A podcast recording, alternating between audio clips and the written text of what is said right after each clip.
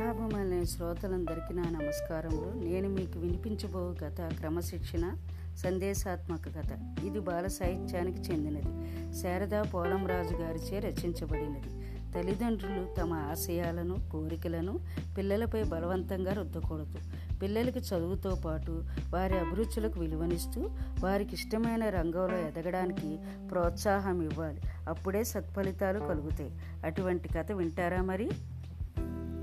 Ravi congrats Germany project వచ్చిందట కదా. క్లబ్లో కనపడ్డ రవీంద్రను అడిగాడు friend. What year? Ravi project reject చేసావట? వెనక నుంచి వచ్చిన మరో ఫ్రెండ్ భుజం మీద తట్టుతూ అన్నాడు. What? Have you gone mad it's most coveted project. అందరము దాన్ని చేజిక్కించుకోవాలని చూస్తుంటే నువ్వు వదులుకోవడం ఏమిటి? I can't believe. మరొక ఫ్రెండ్ వాళ్ళ దగ్గరికి వచ్చి చేరాడు. వదిలేయండర్రా. నా పర్సనల్ రీజన్స్ కోసం నేను కొంతకాలం సిటీ నుండి బయటకు పోదలుచుకోలేదు. నెక్స్ట్ టైం ఏదైనా ఆఫర్ వచ్చినప్పుడు చూద్దాంలే. వాళ్ళ మాటలు దాటేసి మాట మార్చి వేరే టాపిక్ మాట్లాడసాగాడు. ఎరా రవి మా వాడిని ఎంసెట్ కోచింగ్లో దింపేసి వస్తున్నాను. మీ ప్రశాంత్ కనిపించడం లేదే? లేదురా. ఇంకా తొమ్మిదో క్లాసేగా. ఇప్పటి నుండి అంత స్ట్రెస్ పెట్టడం నాకు ఇష్టం లేదు. అవునరా నేను నిన్న మీ వాడిని చేతిలో ఫ్లూట్తో చూశాను. ఎక్కడికి వెళుతున్నాడు వాడికి క్లాసికల్ మ్యూజిక్ చాలా ఇష్టం. ఫ్లూట్ నేర్చుకుంటానంటే ఏడాదిగా క్లాస్కి వెళుతున్నాడు క్యాజువల్గా అని లేచాడు రవీంద్ర. వెళ్ళుతున్న వాడిని అంతా పిచ్చివాడిని చూసినట్టు చూసి నవ్వుకున్నారు. వీడెక్కడో బీసీ కాలం వాడిలా ఉన్నాడు. నిక్షేపం అంటే ఆపర్చునిటీస్ని వదులుకోవడమే పిచ్చి పని అనుకుంటే కొడుకును ఎంసెట్లో కాకుండా ఫ్లూట్ క్లాసులో చేర్చాడంటే ఏమనుకోవాలి? రవి ప్రశాంత్ స్కూల్ నుండి త్వరగా వస్తున్నాడు. ఎంసెట్ క్లాస్కి వెళ్ళడం లేదా గర్జించినట్టు అడుగుతున్న తండ్రి వైపు ఒక చూపు విసిరి లేదు వాడికి ఇంజనీరింగ్ మీద ఇంట్రెస్ట్ లేదు అందుకనే చేరలేదు అంటూ గదిలోకి వెళ్ళబోతున్న కొడుకు వెనకనే గదిలోకి వెళ్ళి అంటే ఏమిట్రా వాడికి ఇంట్రెస్ట్ లేదనేగా మానేస్తావా?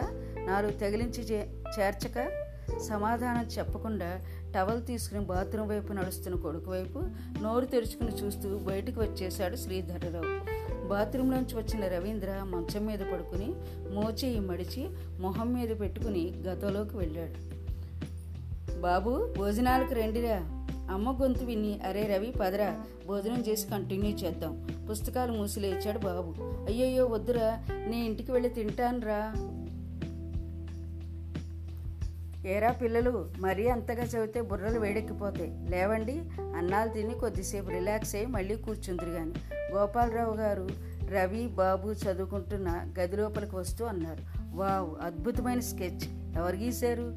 గదిలో స్టడీ టేబుల్ మీద మామూలు పేపర్ కింద గీసి ఉన్న పెన్సిల్ స్కెచ్ చేతిలోకి తీసుకుంటూ ఆనందంగా అడిగాడు. నాన్న రవి ఎంత బాగా బొమ్మలేస్తాడో మీకు తెలియదు మ్యాథ్స్ చేస్తూనే ఉంటాడు. ఏదైనా సమ్ము ఆలోచిస్తూ టపీమైన ఓ బొమ్మ గీసేస్తాడు. అప్పటికే ఆయన చేతిలో ఉన్న డ్రాయింగ్ వంక పరిశీలనగా చూడసాగాడు. అంత చక్కటి పెన్సిల్ షేడింగ్ దాని కింద ముత్యాల వంటి చేతిరాతతో చిన్న కవిత. ఆయన దాని మీద నుండి కళ్ళు తిప్పుకోలేకపోయాడు. ఏమోయ్ నీ హ్యాండ్ రైటింగ్ చాలా బాగుందే. రవి నీ ఫ్రె రవి నీ ఫ్రెండ్కి ఇన్ని కళలు ఉన్నట్టు నాకు ఎప్పుడూ తెలియదే అవును రవి మీ నాన్న కూడా ఇప్పుడు నీ కళల గురించి చెప్పనే లేదు. ఉండు రేపు ఆఫీసులో అడుగుతాను. వద్దొద్దు కంగారు కానీ వద్దు అంకుల్ నాన్నకు కూడా తెలియదు ఆయన నన్ను అడగొద్దు. బెదురుగా తలదించుకున్న రవి మొహం చిన్నబోవడం చూసి okay it's all right carry అని భుజం తట్టి వెళ్ళిపోయాడు గోపాలరావు రవి తండ్రి శ్రీధర్రావు ఉద్యోగం చేస్తున్న ఆఫీసులో గోపాలరావు సీనియర్ ఆఫీసరు. రవి మొహం చూసిన ఆయనకు అర్థమైంది. ఆయనకి శ్రీధర్రావు మెంటాలిటీ గురించి కొంతవరకు తెలుసు. అదికి అతనికి ఇన్ఫీరియారిటీ కాంప్లెక్స్. అది కప్పిపుచ్చుకోవడానికి అందరికన్నా తాను ఎంతో ఎత్తు అన్నట్టు ప్రవర్తిస్తూ ఉంటాడు.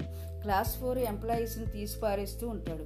బహుశా అదే ప్రవర్తన ఇంట్లో కూడా ఉండి ఉండవచ్చు అని ఊహించిన గోపాలరావు రవిలో ఉన్న కళకు ఏ విధంగానైనా ప్రోత్సాహం ఇవ్వాలని సంకల్పించాడు. అదే సమయంలో రవికి ఇంట్లో ఎటువంటి సమస్య రాకూడదని కూడా అనుకున్నాడు. ఏమే వీడి ఇంటికి వచ్చాడా? ఊరి మీద పడి తిరుగుతున్నాడా? ఎరా పగలంతా చదువుకున్నావా? బలాదూరు తిరుగుతూ ఉన్నావా? ఇంట్లోకి వస్తూనే కొడుకును భార్యను ఒకేసారి ప్రశ్నించాడు. బాబు ఇంట్లో చదువుకుని వచ్చాను నాన్న బెదురు బెదురుగా సమాధానం చెప్పిన కొడుకు మాటలకు మొహం చిట్లించి బాబు అంటే గోపాలరావు గారు అబ్బాయేనా? అయిన వాళ్ళ ఇంటికి ఎందుకు వెళ్ళావు? గదమాయించినట్టు అడిగిన తండ్రికి సమాధానం చెప్పే లోపల ఆయన మొబైల్ ఫోన్ మోగింది. నెంబరు పేరు చూసుకుని కూర్చున్నవాడలా ఒకసారి లేచి నిలబడి నమస్తే సార్ నమస్తే సార్ చెప్పండి సార్. కంగారు కంగారుగా మాట్లాడసాగాడు. అవతల నుండి ఏమి విన్నాడో కానీ ఓకే సార్ ఓకే మీరు చెప్పినట్టే రేపటి నుండి వస్తాడు. తప్పకుండా తప్పకుండా. అయ్యయ్యో వద్దు సార్ సార్ కారు వద్దు ఏమీ వద్దు సైకిల్ ఉంది పంపిస్తాను sir. Thank you sir thank you. అంతే కంగారుగా మాట్లాడి ఫోన్ పెట్టేశాడు. ఎరా బడుద్దాయి.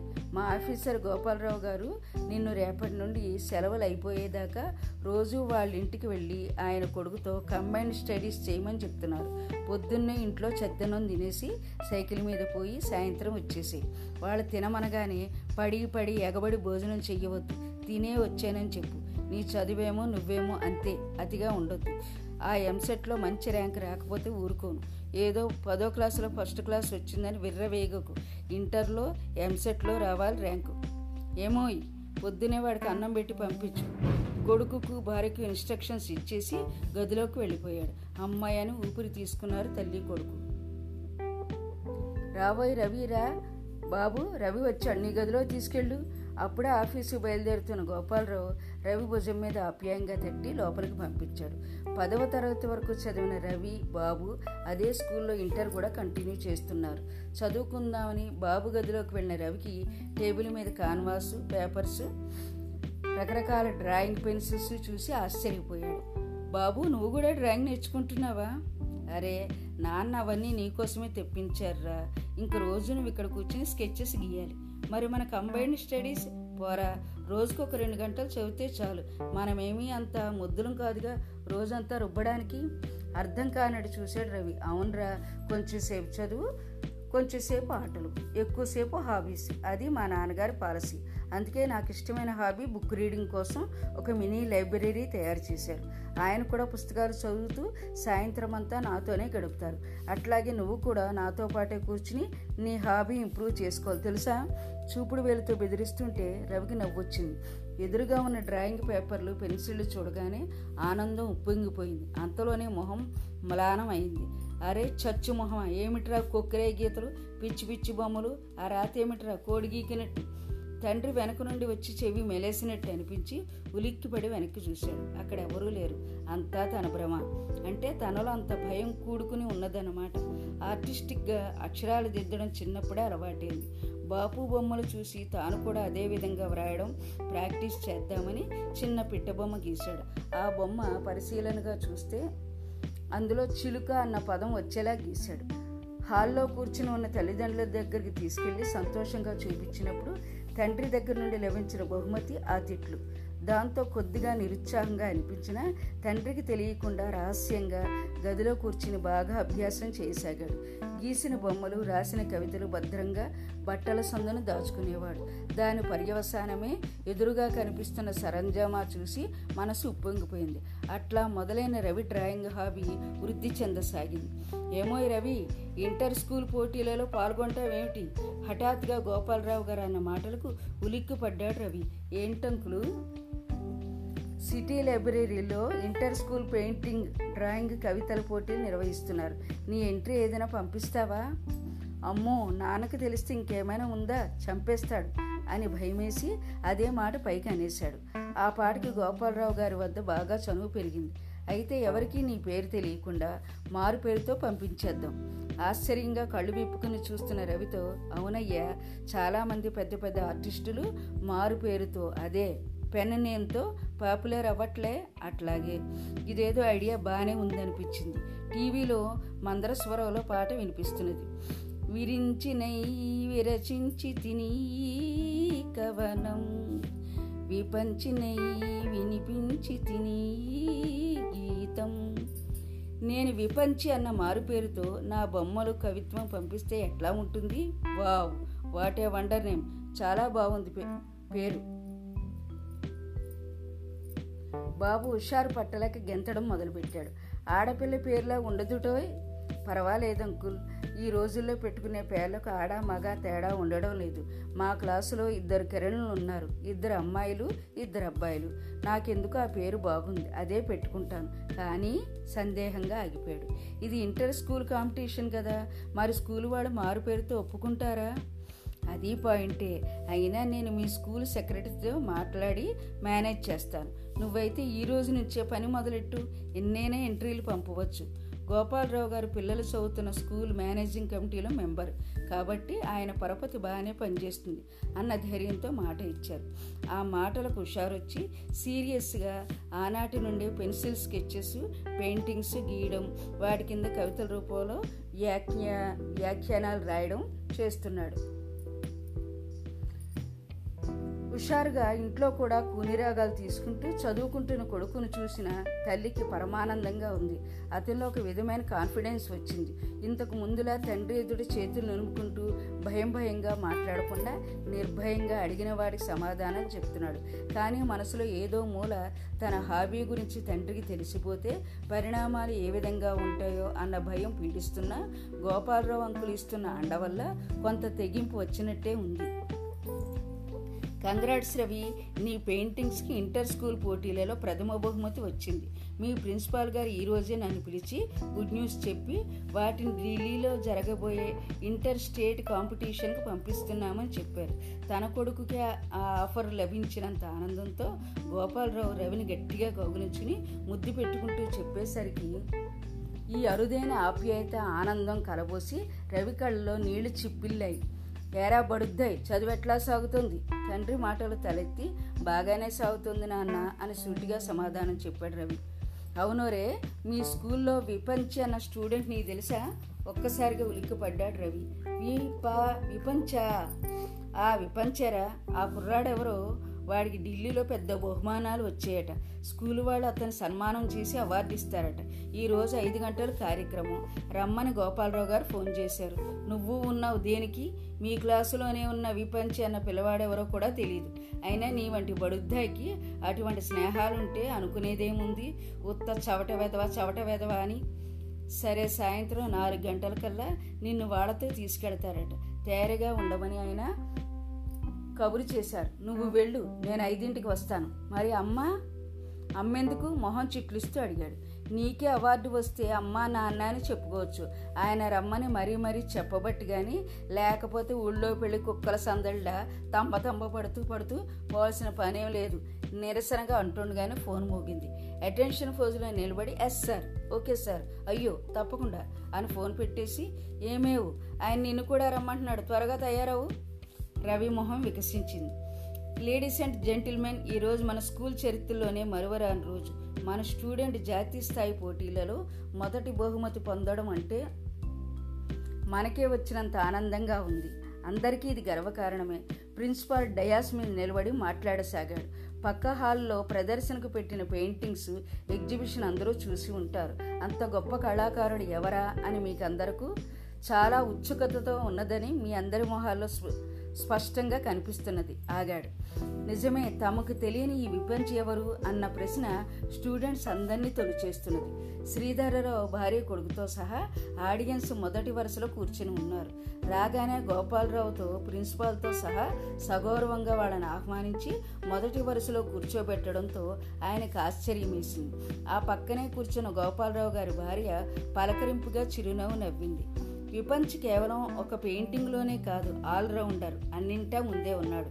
ఆటలలో చదువులలో ముందంజ. పదవ తరగతి వరకు అతనికి లెక్కలలో నూటికి నూరు మార్కులకు తక్కువ వచ్చిన సందర్భాలే లేవు. ముఖ్యంగా అతని పెయింటింగ్స్ కింద ముత్యాల కోవ వంటి దస్తూరితో రాసిన చిరు కవితలు అందరినీ ఆకట్టుకున్నాయనడంలో అతిశయోక్తి ఏమాత్రము లేదని మీరందరూ చూసి వచ్చిన ప్రదర్శనే సాక్ష్యం.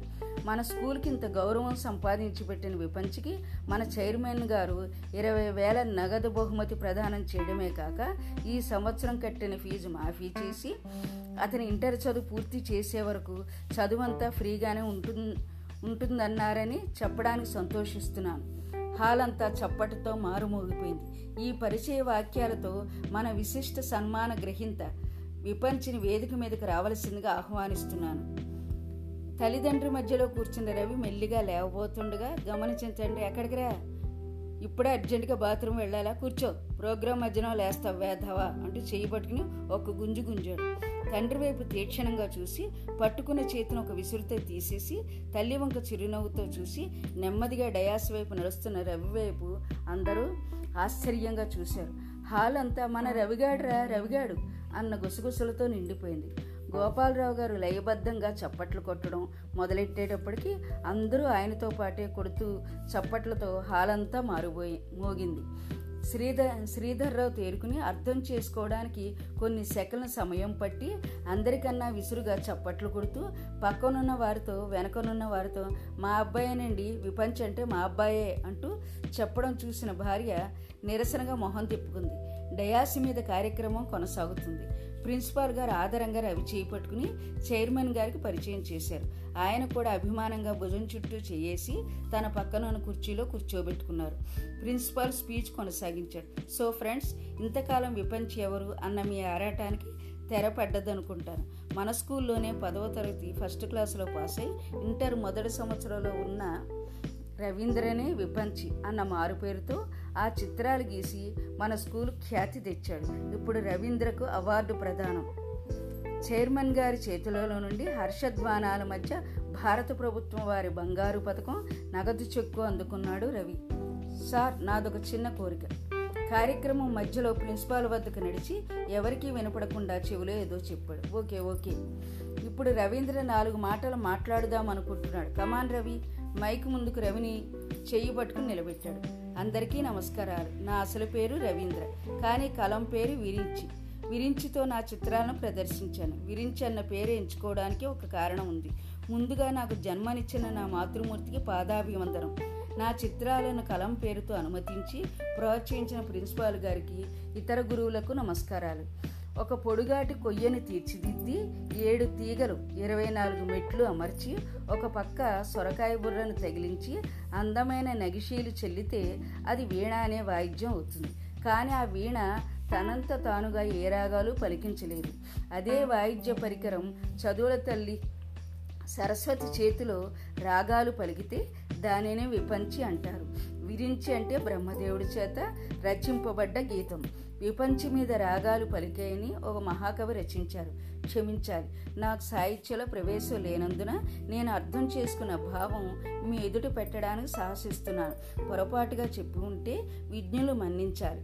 ఆ మాటలకు ముందు వరుసలో స్టేజి మీద కూర్చున్న పెద్దలు సంతోషంగా తల పంకించి చిరునవ్వులు. హాల్లో ఉన్న స్టూడెంట్స్ అంతా చప్పట్లు ఈలలు చెయ్యెత్తి వారిని వారించి తిరిగి కొనసాగించాడు రవి.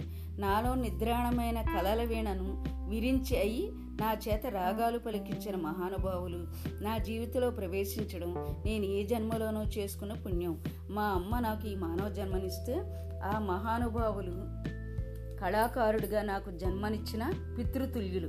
ప్రిన్సిపాల్ గారు అనుమతిస్తే ఈ సభాముఖంగా ఆ మహానుభావునికి స్టేజి మీద నా కృతజ్ఞతాభివందనాలు తెలియజేయాలనుకుంటున్నాను అని ఆగి పక్కకు తిరిగి ప్రిన్సిపాల్ గారి వైపు చూశాడు. ఆయన కాని అన్నట్టు చెయ్యిపి అనుమతి ఇచ్చాడు. జన్మనివ్వడం పితృతుల్యులు అన్న మాటలు మాత్రమే అర్థమైన శ్రీధర్రావు షర్టు సర్దుకుంటూ కుర్చీలోంచి లేవబోయినాడు. గోపాలరావు అంకుల్ దయచేసి స్టేజి మీదకి వస్తారా? అన్న మాటలకు నోరు తెరుచుకుని మళ్ళీ కూర్చున్నాడు. నా జీవితంలోకి అంకులు ప్రవేశించకుండా ఉంటే నాలో ఉన్న కళను నేనే గుర్తించి ఉండేవాడని కాదు. నేను వేసే చిత్రాలను చూసి అన్ని విధాలా అండగా నిలిచి నన్ను ఇంతవాణ్ణి చేసిన గోపాలరావు గారికి ఇంతకన్నా కృతజ్ఞత తెలియజేయడానికి నేను చాలా చిన్నవాడిని. కళ్ళల్లో నీళ్ళు చిప్పులుతుండగా స్టేజ్ మీదే ఆయనకు సాష్టాంగ ప్రణామం చేశాడు. ఆశీర్వదించి రవిని లేపి గట్టిగా హృదయానికి హత్తుకున్న గోపాలరావు గారికి కూడా మనసు ఆర్ద్రమైంది. అది చూసిన అందరూ ఎమోషనల్ అయ్యారు. శ్రీధర్రావు మొహం గంటు పెట్టుకుని పళ్ళు పటపటలాడించడం చూసిన అతని మనస్తత్వానికి భార్య బాధపడ్డది. రవి భుజం చుట్టూ చెయ్యి వేసి గోపాలరావు మైక్ వద్దకు వచ్చాడు. నా కళ్ళ ముందు ఇంతగా ఎదిగిన రవిని చూస్తే నాకు ఆనందంతో మాటలు రావడం లేదు. పెద్దలు అనుమతిస్తే ఒక తండ్రిగా నాలుగు మాటలు చెప్పాలనిపిస్తున్నది. రోజులు మారిపోయినాయి. అంతా ప్రొఫెషనల్ చదువులు ఆ తర్వాత సంపాదన కెరియర్ అన్న సుడిగుండోలో కొట్టుకుపోయి పిల్లల బాల్యాన్ని మనమే చిరిమేస్తున్నాం. వాళ్ళు అనుభవిస్తున్నది క్రమశిక్షణ కాదు ఆ పేరుతో భయంకరమైన శిక్ష. జన్మత ప్రతి ఒక్కరికి ఏదో ఒక కళలో ప్రవేశము అభిమానము ఉంటుంది. కానీ ఈ రోజుల్లో పిల్లల అభిమతానికన్నా తల్లిదండ్రుల ఆశయాలే ముఖ్యంగా భావిస్తున్న సమాజంలో పిల్లల అభిరుచులు మొలకలోనే తుంచేయబడుతున్నాయి. అట్లా కాకుండా ఆ మొలకకు కాస్త నీరు పోస్తూ ఆధారం కలిగిస్తే ఇదిగో మన విపంచిలాగా మధురమైన రాగాలు పలికే అవకాశం ఉంటుంది.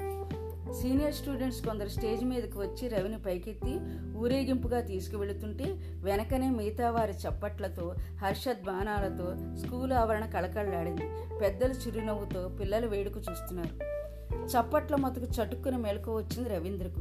గతం కళ్ళ ముందుకు వచ్చింది. అన్నింటా ముందుంటూ తన కళాపోషణ కొనసాగిస్తూ ఇంజనీరింగ్ తర్వాత అమెరికాలో ఎంఎస్ ముగించిన రవీంద్ర తండ్రి కోరికలకు భిన్నంగా తిరిగి ఇండియాకు వచ్చేసి కొడుకును ఆదర్శంగా పెంచుకోవడమే ఇంతమంది నిరసన గురి కావాల్సి వచ్చింది. తండ్రి అండదండ కావలసిన వయసులో కొడుకును వదిలి పరదేశాలకు వెళ్ళడానికి మొగ్గు చూపకపోవడం పిల్లవాడికి ఇష్టమైన ఫ్లూటీ నేర్పించడం వల్ల తండ్రి ఆగ్రహానికి గురి కావలసి వచ్చింది. అప్పుడే సూర్యోదయం అవుతున్నది. ప్రకృతిని భగవంతుడిని మేలుకొలుపుతూ మధురంగా భారీ గాత్రం కొడుకు ఫ్లూటి మీద వాయిస్తున్న భౌళి రాగాలాపన పెరట్లో నుండి వినిపిస్తున్నది. కూని రాగం తీస్తూ కాలకృత్యాలు ముగించుకుని తులసికోట పక్కన తాను కూడా కూర్చుని గొంతు కలిపాడు రవీంద్ర. కమలాసన సైత గరుడ గమన శ్రీ కమలనాభ శ్రీ పదకమలమే శరణం అంటూ గొంతు కలిపాడు. నా కథ పూర్తిగా విన్నందుకు మీకు నా ధన్యవాదాలు.